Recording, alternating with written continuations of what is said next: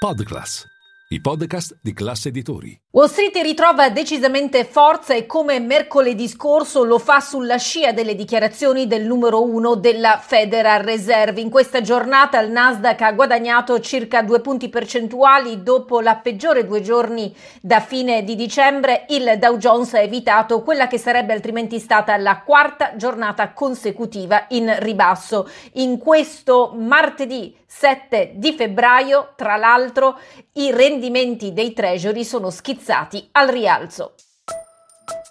Linea mercati. In anteprima, con la redazione di Class CNBC, le notizie che muovono le borse internazionali.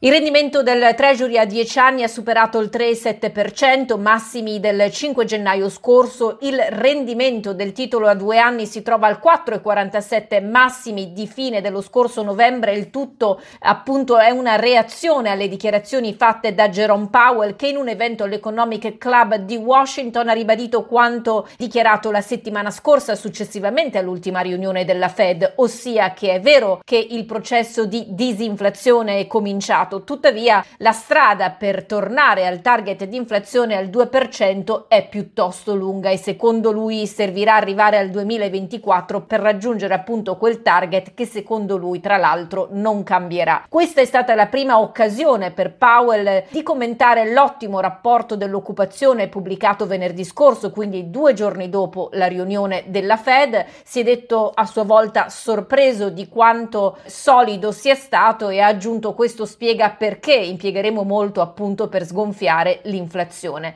Ha detto anche qualcosa che inizialmente i mercati hanno digerito male, ossia che se l'inflazione tornerà a salire o se il mercato del lavoro resterà particolarmente forte, allora potrebbe essere che il picco dei tassi dovrà essere più alto di quanto messo in conto fino ad ora. Nel frattempo a livello societario Microsoft guadagna oltre il 4% nel giorno in cui ha presentato presentato nuove versioni del motore di ricerca Bing e del browser Edge alimentate dalle tecnologie di OpenAI, la startup dietro a Chat GPT. Questa è una sfida aperta sostanzialmente a Google che ha controllato fino ad ora il mercato del motore di ricerca non solo negli Stati Uniti ma chiaramente nel mondo. Tra l'altro in un evento tenuto a Redmond nello stato di Washington l'amministratore delegato Satya Nadella ha spiegato che sostanzialmente era era ora che l'innovazione arrivasse appunto anche nella ricerca su internet. Google comunque ha guadagnato terreno, ha corso particolarmente Baidu, colosso cinese salito del 12%, che a sua volta, come Google peraltro, ha preparato una risposta a chat GTP, si chiama Ernie Bot. Quanto a Zoom, giornata in rialzo di circa il 9%, la società cresciuta nei mesi della pandemia